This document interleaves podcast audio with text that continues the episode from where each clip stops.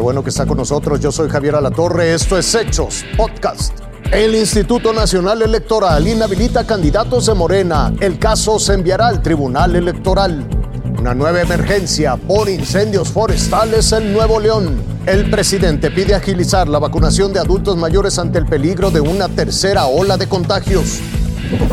Rodaron cabezas. El INE determinó cancelar o negar la candidatura a decenas de aspirantes a puestos de elección popular por no reportar gastos de precampaña. Aplicó un guillotinazo masivo, la ley a rajatabla y sin contemplaciones. El debate fue intenso. Se argumentó que la falta de informes podría abrir la puerta a recursos ilícitos. Yo no considero que sea desproporcionada la sanción, sino que corresponde a los principios que avalan la fiscalización. No obstante, algunos consejeros pugnaban por sanciones no generalizadas. Pedían evitar que por irregularidades sin gravedad extrema se aplicara la máxima sanción. Algunas voces pedían incluso una especie de clemencia. Por ejemplo, hay un caso de redes sociales progresistas de Leticia Calderón Ramírez, donde lo que se está sancionando supuestamente como acto de pre-campaña es un mensaje, o sea, son barras pintadas, tres barras pintadas, que dice, un tiempo mejor vendrá, feliz Navidad y próspero 2021. Eso es un mensaje de pre-campaña, ¿es en serio? Era en serio.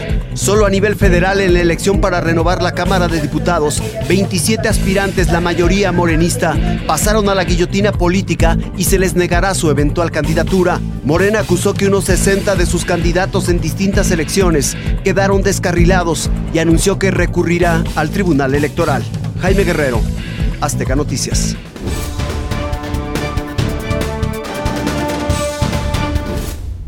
Estas imágenes devastadoras se registraron la noche de este miércoles en la Sierra de Santiago.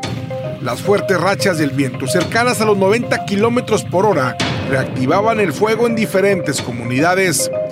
San Isidro y Laguna de Sánchez, con más riesgo de ser afectadas, a tal grado de desalojar a más de mil habitantes de esos lugares. Que evacuáramos porque estaba ya pues, la lumbre ahí en, en el cerro y pues teníamos que evacuar por pues por la seguridad de uno, ¿verdad? De inmediato los brigadistas, el ejército mexicano y personal de la CONAFOR se abocaron a desalojar un total de 14 comunidades de la Sierra de Santiago, en donde el fuego amenazaba con extenderse. El gobernador sobrevoló la zona afectada con personal de Protección Civil Estatal y la CONAFOR para verificar algunas coordenadas para un ataque rápido principalmente en la comunidad de Laguna de Sánchez, asegurando que traerán más refuerzo aéreo. Vamos a aprovechar esta mañana que ha bajado un poco el aire, esa es la parte que ellos recomendaron. Dejaron hasta el momento 8.000 hectáreas afectadas, por lo que el gobierno estatal aseguró que no escatimarán recursos para sofocar el incendio. Las afectaciones en la flora y fauna y decenas de familias que perdieron todo su patrimonio es el resultado hasta el momento de este lamentable siniestro. Fernando Escobedo Lara, Azteca Noticias.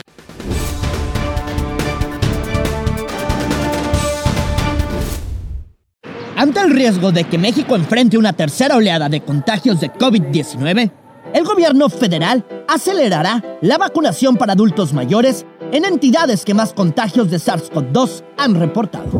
Eh, lo más importante es la vida. Claro que la educación es fundamental. Los dos derechos, el derecho a la salud y el derecho a la educación. Aunque de manera paralela, se organizará la vuelta a las aulas de manera escalonada y Campeche será ejemplo con la reapertura de casi 140 escuelas.